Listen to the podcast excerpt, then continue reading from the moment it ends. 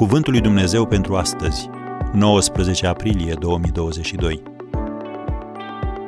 Cum să-ți păstrezi direcția spre cer? Strâng cuvântul tău în inima mea ca să nu păcătuiesc împotriva ta. Psalmul 119, versetul 11. Senatorul american Bill Nelson s-a antrenat pentru a zbura într-o misiune de șase zile la bordul navetei spațiale Columbia, chiar înainte de dezastrul navetei spațiale Challenger, naveta care s-a dezintegrat la 73 de secunde după decolare în 28 ianuarie 1986.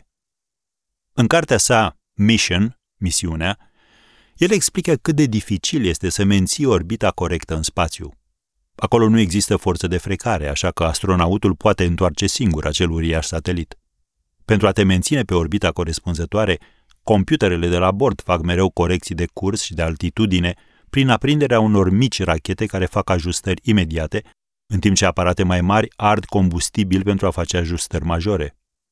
Aceste rachete sunt cruciale, căci dacă nu se declanșează la momentul potrivit și în mod constant, vehiculul spațial poate devia de pe orbită și se poate prăbuși în spațiul cosmic sau se poate izbi de atmosfera Pământului. Fiecare dintre noi poate extrage o învățătură de aici.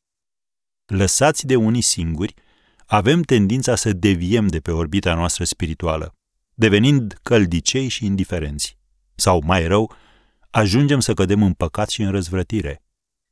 Acesta este momentul în care rachetele rugăciunii și ale studiului biblic, înflăcărate în mod constant și consistent, ne ajută să rămânem pe calea bună și ne împiedică să ieșim de pe traseul spiritual. Studiul biblic și rugăciunea merg mână în mână. Trebuie să te rogi înainte să citești Biblia și să-i cer lui Dumnezeu să te ajute să o înțelegi. Și trebuie să te rogi după ce o citești și să-i cer lui Dumnezeu să te ajute să aplici ceea ce ți-a spus. Asemenea mesajului unui iubit care este departe, așa este Biblia, scrisoarea de dragoste a lui Dumnezeu pentru tine.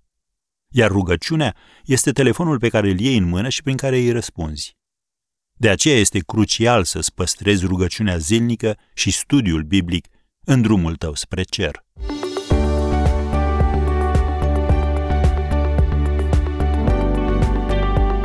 Ați ascultat Cuvântul lui Dumnezeu pentru astăzi, rubrica realizată în colaborare cu Fundația SER România.